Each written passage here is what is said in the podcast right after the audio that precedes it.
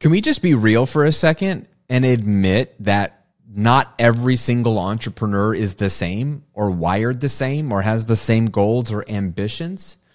Can we just be honest for a moment that there are actually multiple different motivators for starting and growing and maintaining a business, whether it's online or brick and mortar?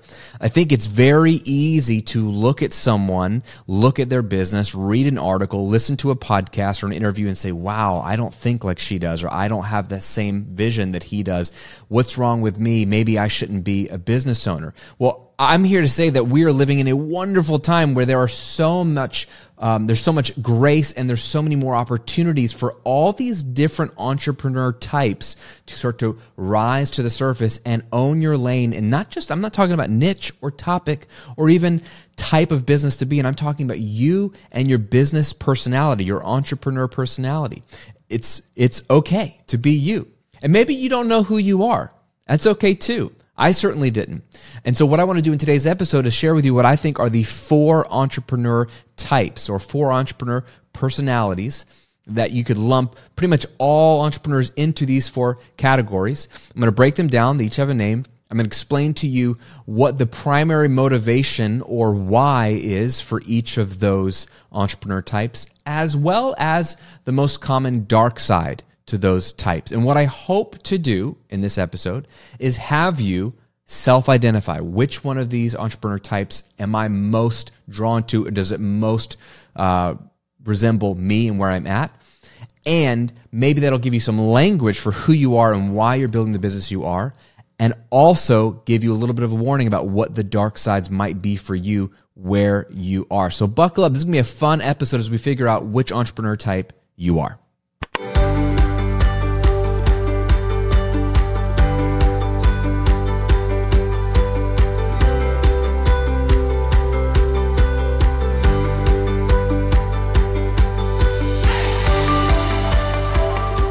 Welcome back to The Graham Cochran Show, where each week I'm breaking down the mindsets, habits, and strategies for building a highly profitable and life-giving business. I'm your host, Graham Cochran. Pumped to hang out with you today. It's going to be a good one.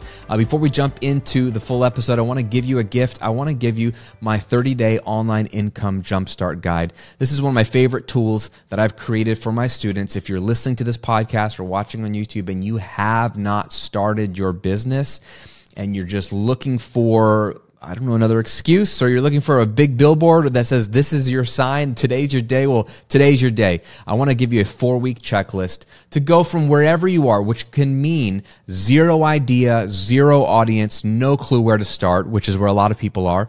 Or even if you have your idea, but you've been sitting on it and you've been waiting for the stars to align.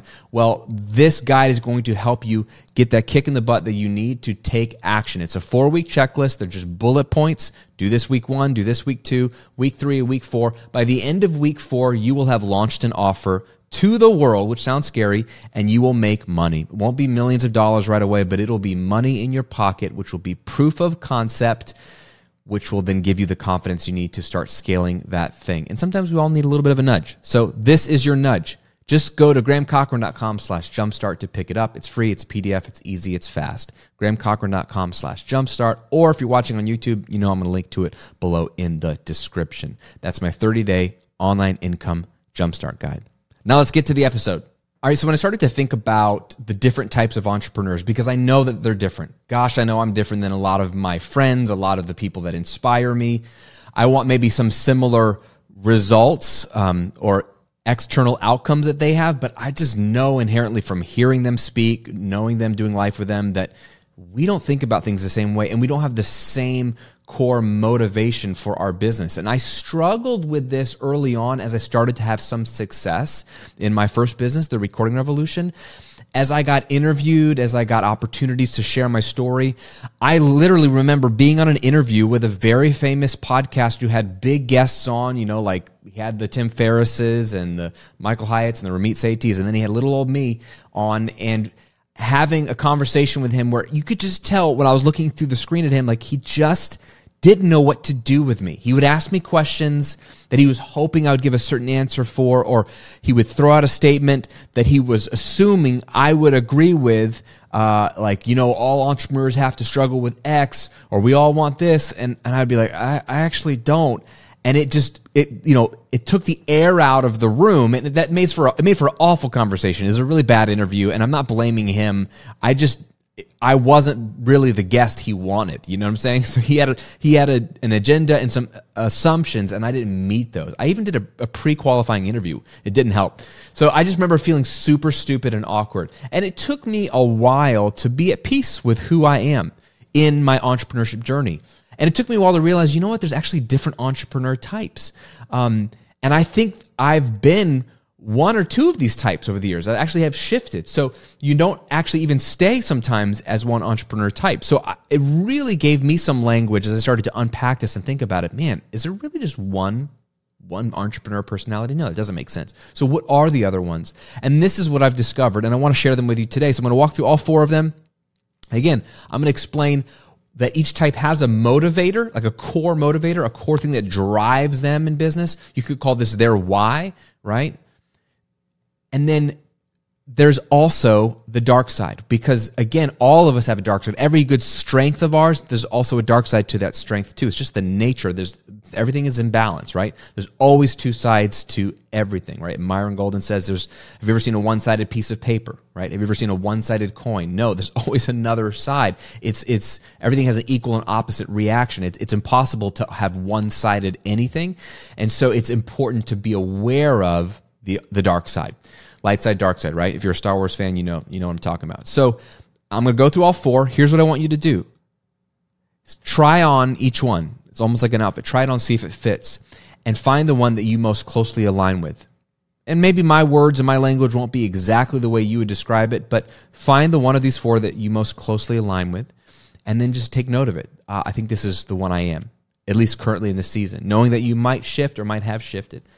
And then pay attention to that motivator, see what insights come up for you when I start to talk about that motivation, and then pay attention to that dark side and see what insights come up for you. My hope is that you'll walk away from this episode knowing which entrepreneur type you are, and you'll have way more clarity on what motivates you and drives you, which might change the way you show up in your business and what you do each day and each week.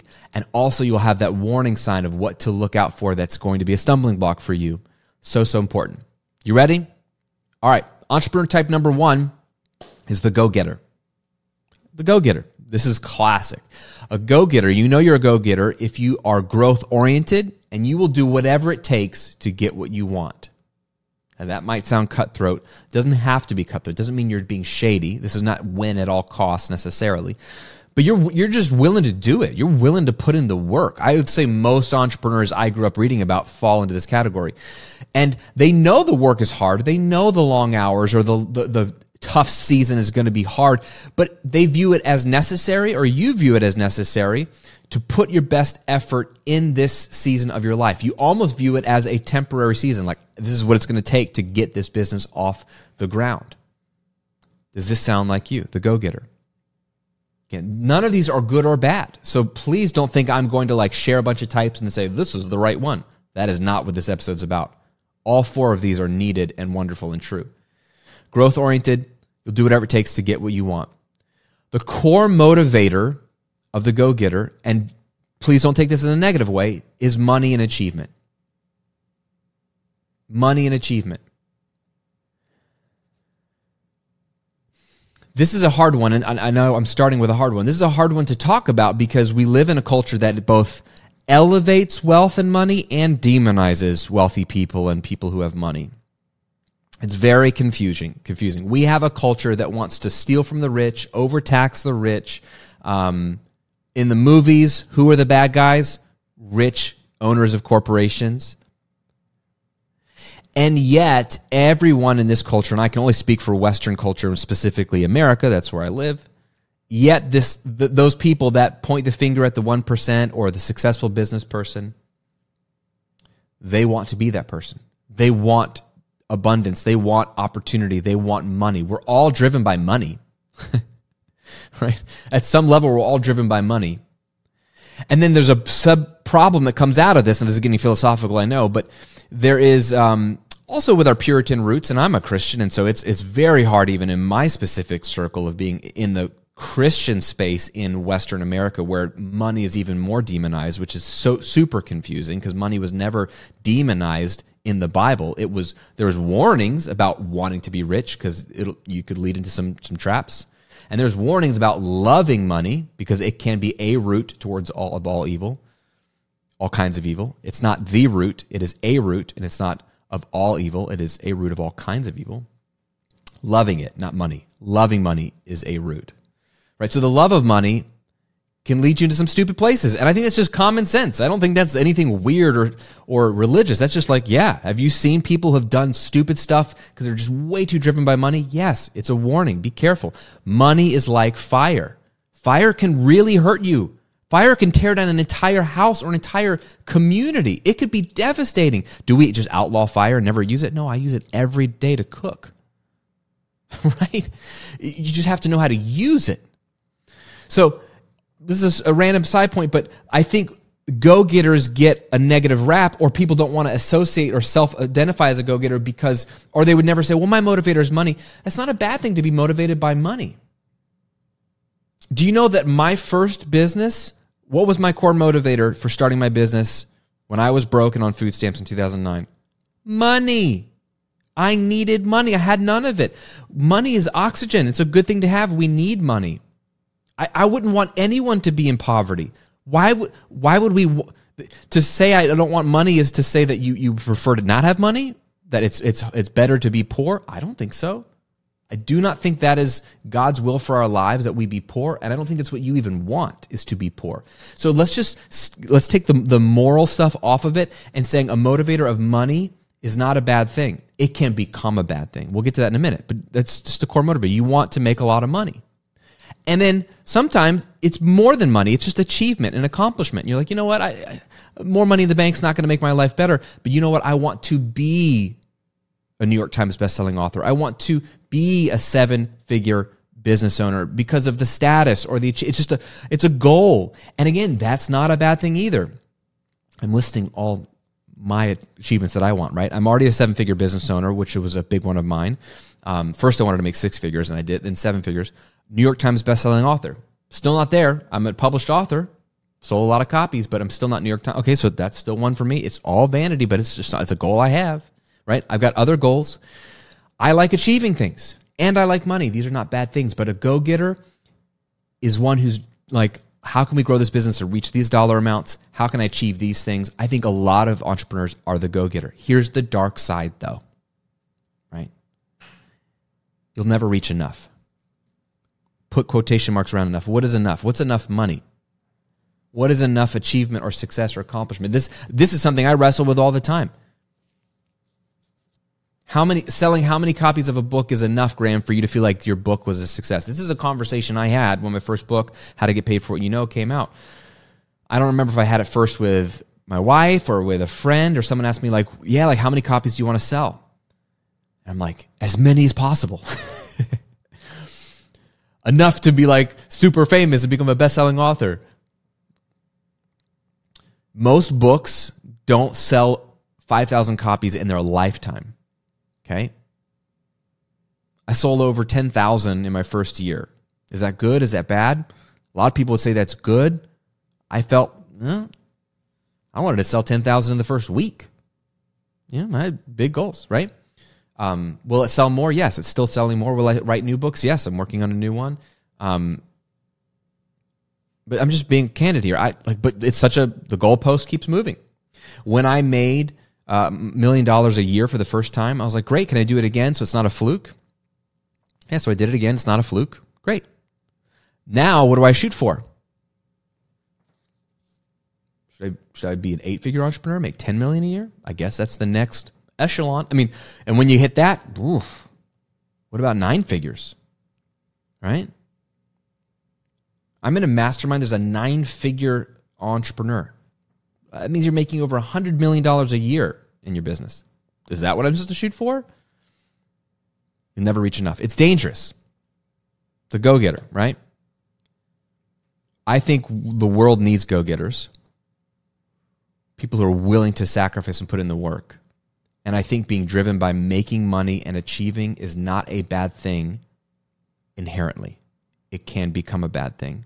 And you just have to know your limits and be honest with yourself and have honest conversations. Don't judge yourself. Don't be hard on yourself. But ask yourself, is this serving me? Have I reached enough? Because you can be a go-getter and reach your goals, and then you be satisfied. That's great. Or can you? I don't know. It depends on the personality type. So there's the go-getter.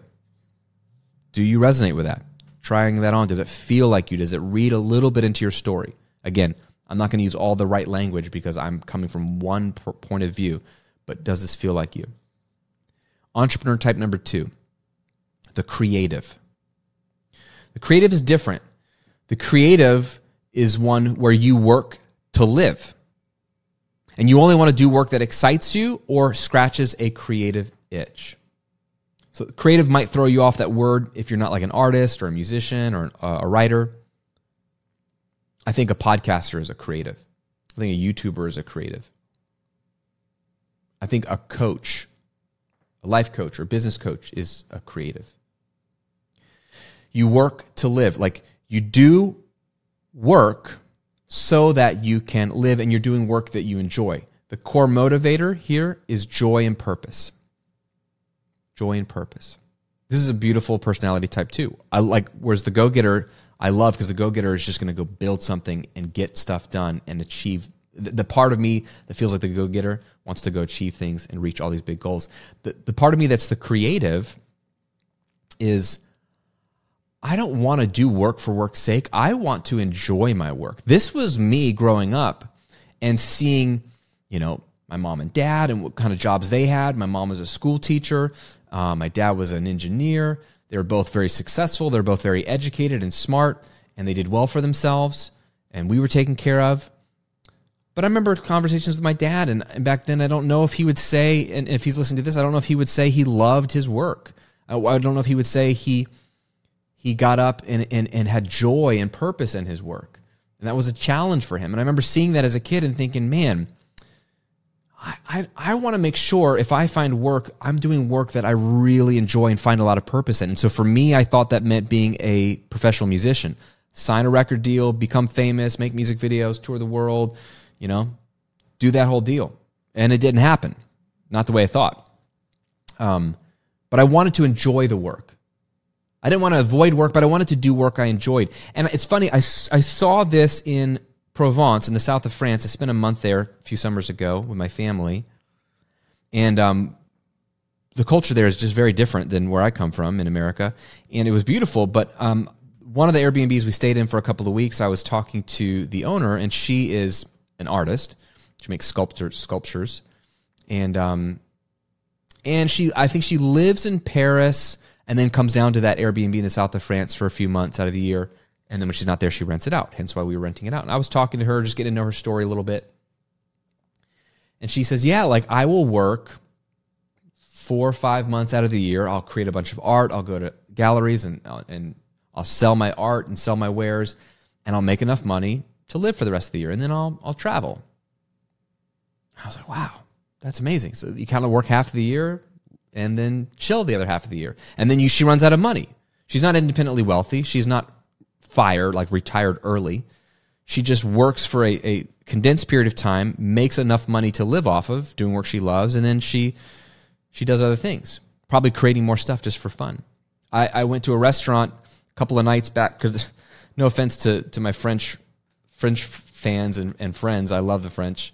Man, you start eating French food, after a week, you realize they only have like 5 dishes, and you French, you're not very creative when it comes to food. You do like some dishes really well, and every restaurant I went to was like the same food. Like nobody, I couldn't find any kind of international food. So I found one French restaurant that they had like an international flair. They would do like a version of, you know, duck confit that had like, you know, some Vietnamese sauces and influences and Asian spices. Like they would change it up. And so I loved it so much because I needed some variety in my diet. If you're living in south of France for a month, you need some variety. And France is not the place for variety. No offense. You do some great stuff. Well, not a lot of variety. Very traditional. And so I remember going to this restaurant with my family multiple times because it was the only one that I felt like I could get something different every night, and it was fresh. And I remember talking to the owners, and they're like, yeah, we shut down for 3 months every year. So we'll make enough money. We love our restaurant. We love cooking. We love serving. We love what we do. We make enough to live, and then we save a little bit so we can shut down the restaurant in the slow season for 3 months. And then we go travel the world, and we look for new recipes and new flavors and new seasonings in other parts of the world to bring back and have these fusion things in our French restaurant, which is really cool. And I love that. They're motivated by joy and the purpose of being restaurateurs and being chefs. And the Airbnb owner was motivated by being an artist, you know?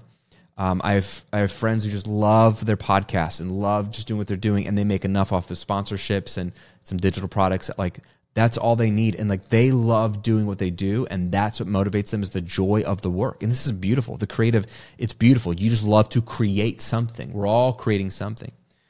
Here is the dark side of the creative.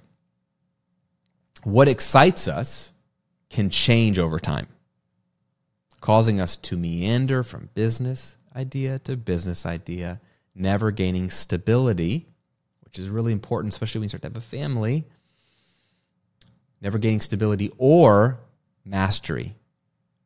Now hold up. Why is this important?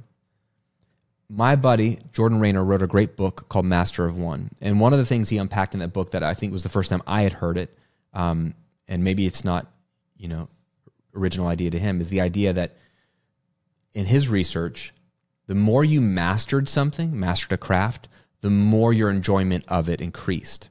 So like, people enjoy something enough to do a lot of it. Like, I enjoy painting, so I'm going to paint a lot. And then the more you paint, the better you get at it. The more you master that craft, the more your enjoyment of that craft increases. So actually sticking with something long enough to gain mastery of it enhances your joy of the thing. I thought that was very fascinating. And so I thought about the creatives that I know, the creative entrepreneurs, and myself included, because I come from a creative background. And man, when you love something, you go all in on it and you create it, and it's so satisfying. You're not even really worried about the money as much as like you want to wake up with purpose and knowing that you love what you do. The problem then becomes, after 2 years, you're like, this is a little boring now, a little boring. I would love to talk about this now or do this now. And so we pivot, we pivot, we pivot. And hey, I've pivoted multiple times. That's okay. Pivoting's not bad, but then when you're starting over again, and then you never quite get to mastery of any one thing, and it's just something to consider, that if you have that tendency to meander from things that, you know, oh, I'm a life coach, oh, now I want to, you know, be a podcaster, now I want to, you know, be a stand-up comedian, or now I want to do pottery, or now I want to, that's fine, that's great. Just know the negative is you may never gain the stability income-wise, audience-wise, that you need, maybe that your family needs. Maybe it's great for a season of life in your 20s or in your teens where you don't have a lot of responsibility or you don't have a family. I was married at 22 and a father at 26. So I had responsibility very early on in my life. It's just the way my cards were dealt, and I wouldn't change it for the world. I'm so glad that I met Shay at a young age and had my girls when we did. But it just meant my story meant I didn't have a lot of opportunity to meander and try different things where it was just me, and there was less pressure for me to have stable income. I probably would have tried a bunch of different stuff. So I needed to have stability. So you can see why when the recording revolution started to work, man, I stayed at that thing from 2009 to the day I stepped out from the day-to-day operations in 2021, right? So 12 straight years, 11 and a half straight years of this brand. And even when I pivoted, I didn't quit the first one. I started this brand, the Graham Cochran brand, while still running the Recording Revolution. Stability, mastery, there's a lot of benefits to that. Makes sense? So are you the creative? Does this resonate with you? That's entrepreneur type number 2. Entrepreneur type number 3 is the nomad. And I debated using that word, because it can be very easily, obviously, labeled as like just traveling. You think of digital nomads, but you'll see why I call this type the nomad. If you're the nomad, you don't want to run a business. You don't want to work for yourself. You're not like, I want to be self-employed, right? You look at self-employed people as just owning a job. You know, you don't want that. You want to own a system that prints money and buys back your time, right? I'll say that again. Nomads don't want to run a business or work for themselves. They want to own a system that prints money and buys back their time. The core motivator for a nomad is lifestyle and freedom. And this was very much popularized by Tim Ferriss's incredible book, The 4-Hour Workweek. You must read it. It is so helpful, even if you don't like his style, very brash, his interests, his goals in life, or his worldview. Like, it's such a helpful book. It's such a thought-provoking book. It's one of the most influential books in my life, and he and I probably could be no more different than we are, but I keep coming back to it because he just challenged so many things about entrepreneurship and about accumulating wealth and money, and he challenged a lot of the societal norms in the West, and he killed a lot of sacred cows. And I respect any content creator that's willing to put his or her neck out and say, is this really the thing we want? And it's really a book about what do you really want out of life? And it's a great question to ask. Well, the nomads, they blew up because all of a sudden you had people reading this book and saying, wow, finally someone's telling me I don't have to want to start a business, to own it, run it, grow it. I just want an income. I just want an income that requires as little of me as possible. Pay my bills, let me live my life with as little fuss as needed. And so that I can have the lifestyle and the freedom that I want. And this is a beautiful thing to want, right? I love, like, people a lot of times say, Graham, why don't you post more videos on YouTube every week? Graham, why don't you post on social media multiple times a day? Why don't you go live every day like certain people? Why don't you know why? Because I don't want to. I want my time. If I did those things, I wouldn't have my time.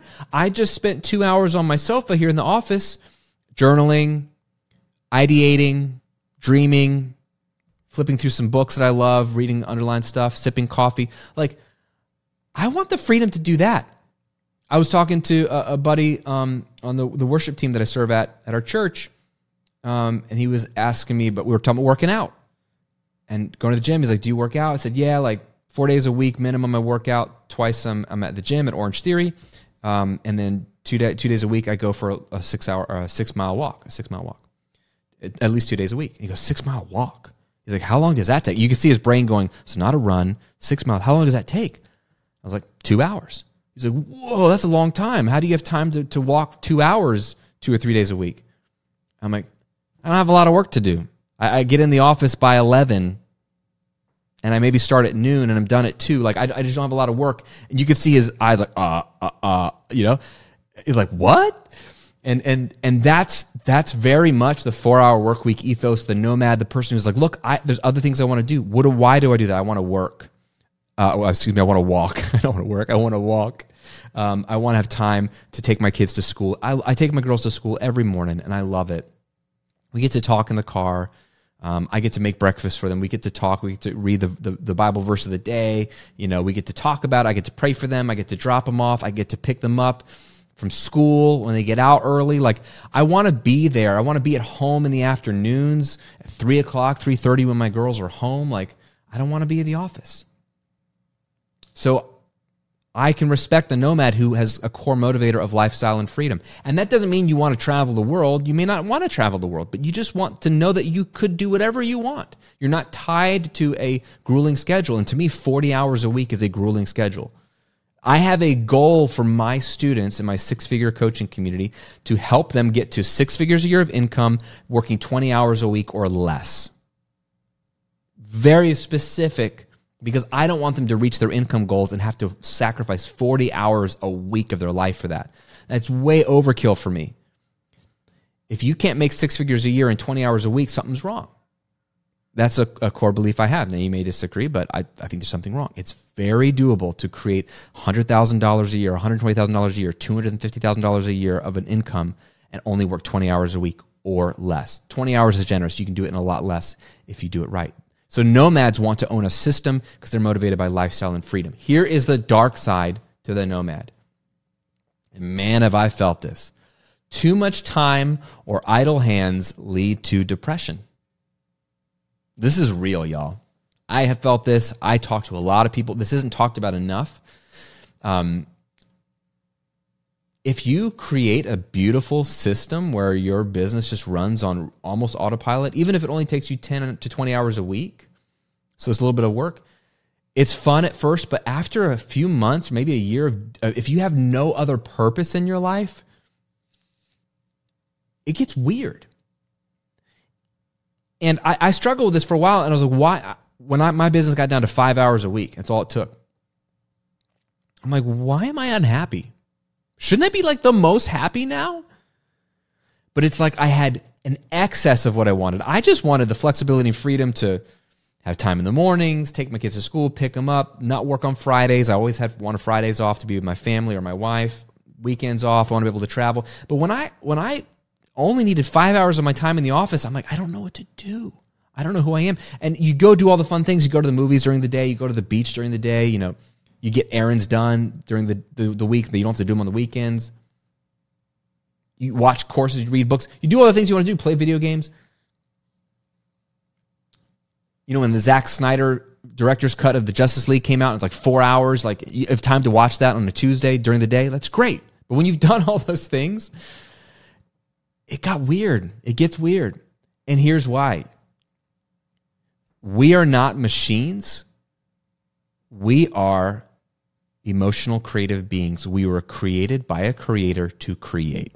How many times can we say that? This is the truth. You were created by a creator to create things. We are made in the image and likeness of God, the Bible says. Very clear. And what is God? He is a creator. That's the very first thing he says about himself in the Bible. It's the very first book of the Bible, Genesis, the very first chapter, the very first verse. In the beginning, God created the heavens and the earth. That is the first thing he wants us to know about himself, is that he is a creator God. Not that he's a just God, although he is. Not that he is a merciful God, although he is. Not that he is an all-powerful, all-knowing, omnipresent God, although he is. The first thing he wants us to know about himself is that he is a creative God, a creator God. And then the Bible says we were made in his image and likeness, Genesis chapter 1 and 2. So that means that you and I were created to create things. If you're not creating things, if your business is running on autopilot and you have no need to create things, you get depressed. That's why. That's why I started a second business. When I automated the Recording Revolution, I was like, you know what? I'm going to start coaching people on how to start this business model. And that sounds fun to me. So I did that for free. And then I started charging for it because I was getting people great results. And then I was like, you know what? I want to do a whole nother website and a whole nother YouTube channel. That's when I started the Graham Cochran brand. And then it took off. And then I was loving it. I was like, I want to write a book.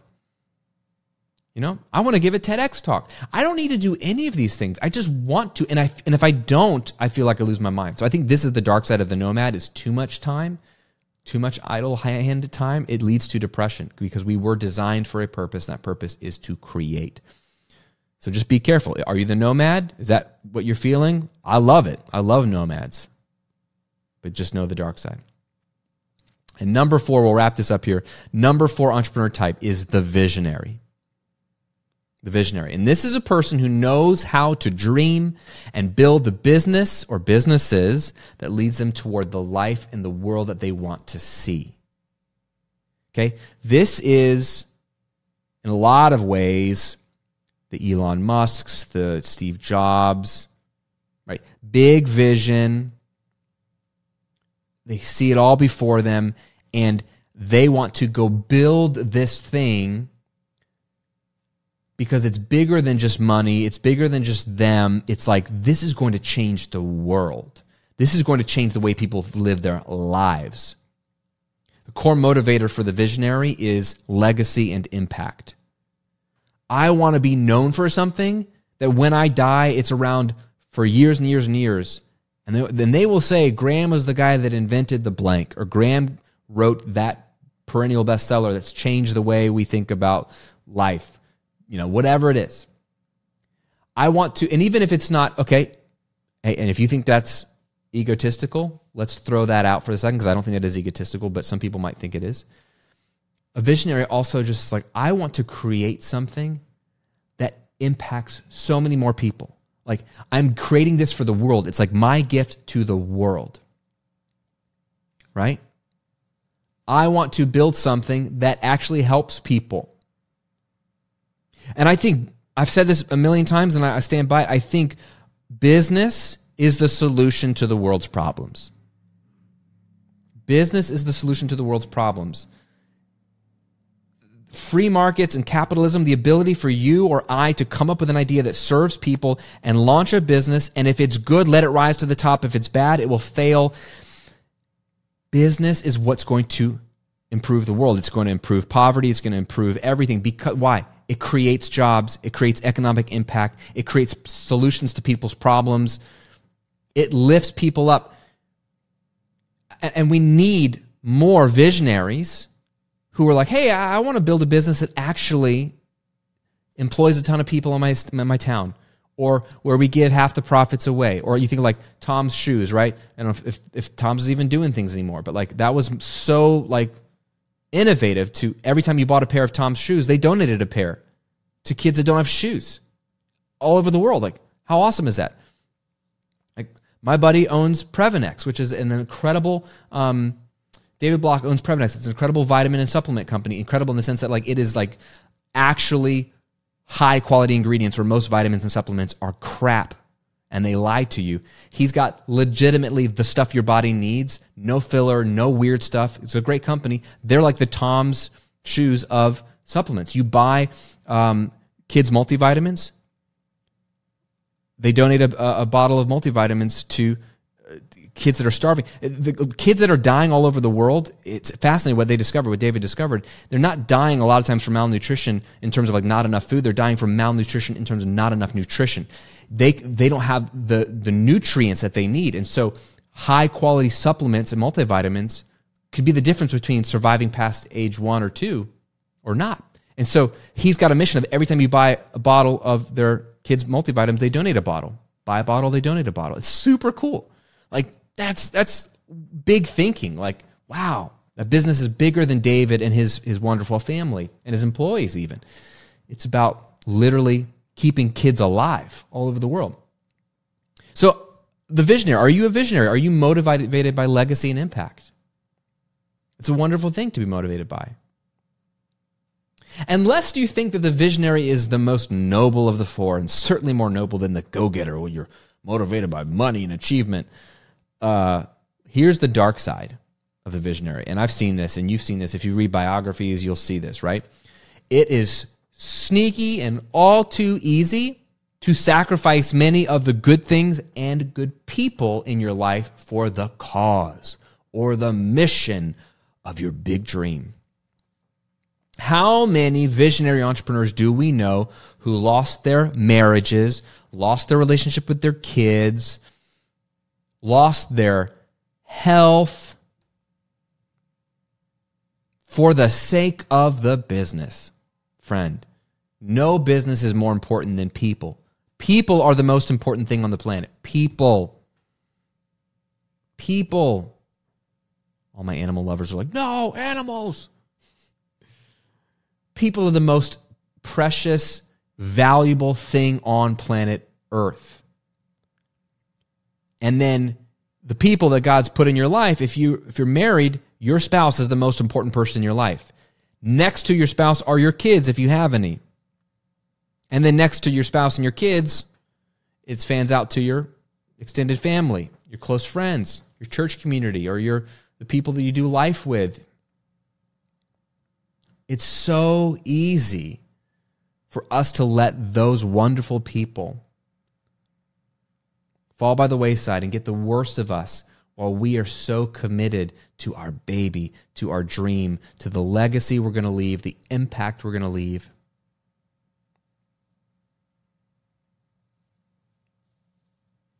It's a fine line between doing the work, the noble work you feel called to do, knowing that it will have generational impact or could have generational impact or legacy. It's a fine line between doing that work and It's healthy. And then neglecting your family, neglecting your spiritual life, neglecting your health. I see it all too often. I see it in myself. It's so important that I write this book and that it's so good. It's so important that I give this TED Talk, that it's so good.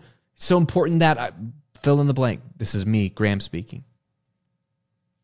And then my wife and my kids get like the stressed out leftovers of Dad, Graham.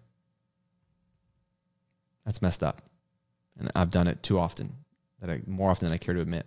That's the dark side of the visionary. Gosh, we need visionaries. They change the world, but it is sneaky, and you just have to know the dark side. So do you feel like you resonate with a visionary? Has God given you a big vision? Give a big impact you want to leave, big legacy you want to leave.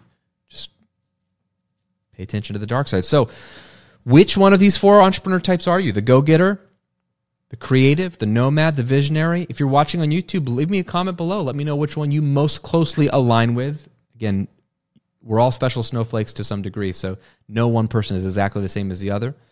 But which one of those four do you most closely align with? And let me give you a little bonus point here. Which one do you most closely align with in this season of your life and business? Because here's the reality. You might have or be a splash of all four of these. You might have started out as a go-getter, and now you've evolved into a visionary. You've seen something beyond money and achievement, or you've reached all the money and achievement goals that you have, and you're like, I want this to be bigger than me. You might have started out like the creative. I just want to do work I love.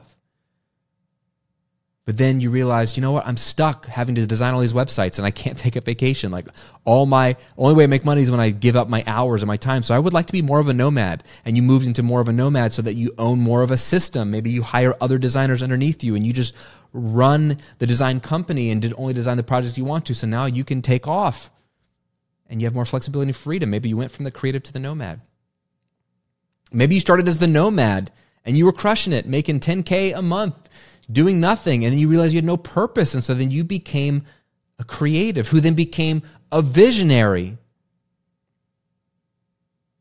I've been all of these. I've been all of these. I started out as the creative.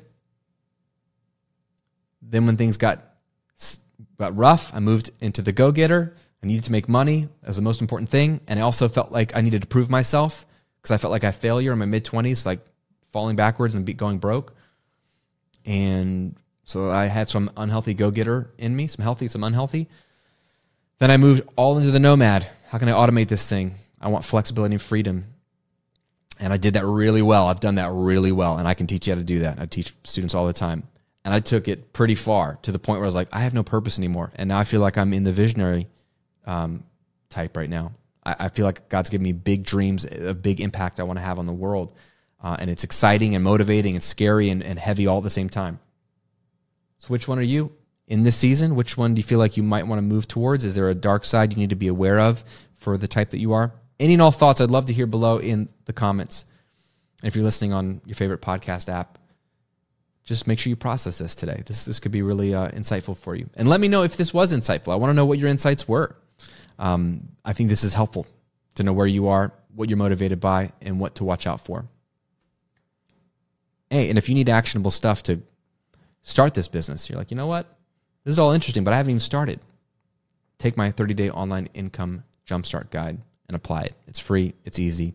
30 days from now, you could be making money. It's pretty cool. It's free. Just go to grahamcochran.com/jumpstart, or if you're watching on YouTube, I'm linking to it below. Have an amazing rest of your week, my friend. I'm grateful for your time, and I'll see you in another episode. Listen.